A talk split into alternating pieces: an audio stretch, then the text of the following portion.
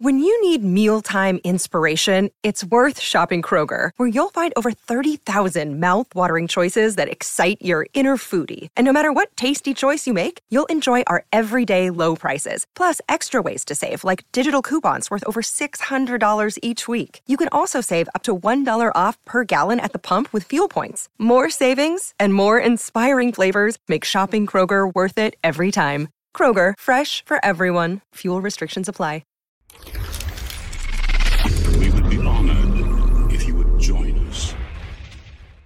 The dynamics with the Sith Master and Apprentice were always fought with difficulties by design, in order to force them to achieve ultimate power or suffer the death at hands of each other. The Master would constantly need to increase his own power because, well, if he didn't, his apprentice would see that as weakness and would kill him. The apprentice, on the other hand, would always have been striving to increase his own power because if he didn't, then his master could easily replace him with a stronger and far younger apprentice. That's exactly what happened with Count Dooku and Anakin with Darth Sidious in Episode 3. The Jedi didn't have this problem because they fostered the idea of mentorship. The master never worried that his apprentice would try to kill him, so his journey for greater power was in an effort to impart that knowledge onto his apprentice. The apprentice likewise didn't have to worry about being replaced, and so the Jedi's quest for power was very selfless and not motivated by self preservation. So, what does this have to do with Plagueis and Sidious? In the Legends book, Darth Plagueis, there is a time when Darth Sidious, who we know to be the greatest Sith Lord of all time, is actually worried that his master, Darth Plagueis, will replace Sidious with none other than Jedi Master Dooku. Dooku at the time was still a Jedi Master and was extremely well renowned for his swordsmanship. He didn't dress like the other Jedi either. In fact, he dressed like a nobleman, with flowing capes and pressed pants like we see in Episode 2. He also was a Count by birth, and even though he had given up that title long ago, he was still a fine diplomat, and for Plagueis, it was still a tempting part of Dooku's persona that he could potentially regain the Count title at any time. Most importantly, though, his power in the Force was unmistakable. Even Plagueis was a little worried that Dooku would be able to see through him when they met. And that's something that nobody else could do because the Sith had become so adept over the centuries at hiding their Force abilities for the Jedi. Palpatine, of course, is the master at this, since when he was Supreme Chancellor, he could hide his Sith identity from the entire Jedi Council. But back to Darth Plagueis and Dooku. Plagueis was generally very happy with Palpatine as his apprentice, but after Sidious had nearly failed to assassinate a senator and almost exposed the Sith, Plagueis became newly interested in Dooku. During a meeting that both Plagueis and Dooku attended on Serenno, we get inside the Sith's head about all of this. The book reads Plagueis felt certain that Sidious would evolve into a commanding Sith, but just now the young Naboo was drunk with power and prone to making mistakes. When the Dark recognized one as a true ally, a novice could lose his or her way. Bane, adoring Sith masters like Plagueis' master, Darth Tenebrous, might have used the meeting with Dooku as a means of threatening their apprentices with replacement.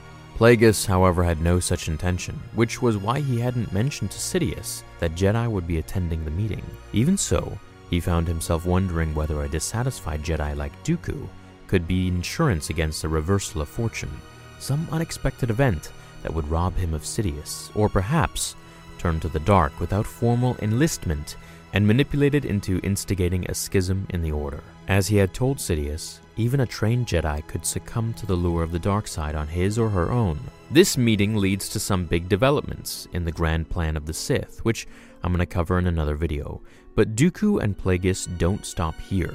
Later, Palpatine is on Coruscant talking with Jedi Master Dooku and other Jedi, when his master, under the guise of Hego Damask, comes up walking to them and greets Master Dooku like an old friend.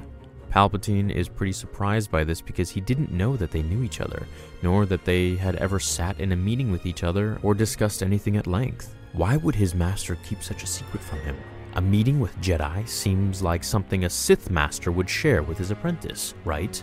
Palpatine began to worry that his master was planning to replace him with clearly the more powerful Jedi Master Dooku, who even Sidious recognized as extremely adept in the Force. Sidious remembers that his master had told him that Sith Lords were not always raised as Sith, but that sometimes they were fallen Jedi. Could Dooku be persuaded to turn to the dark side after walking in the light for so long? It certainly seemed possible, and to Sidious it seemed like Plagueis could be thinking about doing that with Dooku. Now let's think about what we talked about at the beginning of this video, that the dynamics between a Sith Master and apprentice were always fraught with tension over who's the most powerful of the two. Sidious knew that he would eventually have to take over his master. After all, it was the way of the Sith, a master to embody the power and an apprentice to crave it until the time when the master was no longer more powerful.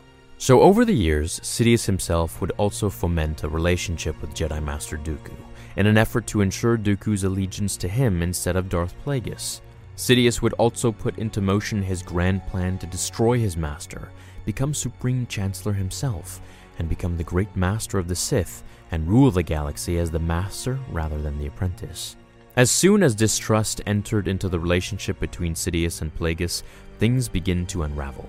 And honestly, Sidious always planned to kill Plagueis from the beginning. That, and Plagueis had become so obsessed with unlocking the mysteries of midi-chlorians and propelling his apprentice to be Supreme Chancellor, that Plagueis never stood a chance against Darth Sidious. And so when Sidious finally decided to kill him, there was no escaping his destiny to die. So, what do you guys think? How do you think the events of the galaxy would have changed if Dooku were to have replaced Sidious as Darth Plagueis' apprentice? It actually may have been pretty similar to what we currently have. Dooku was a statesman just like Palpatine and could have become the Supreme Chancellor himself, especially with his Jedi roots. But it begs the question of who then would have become the leader of the Confederacy of Independent Systems.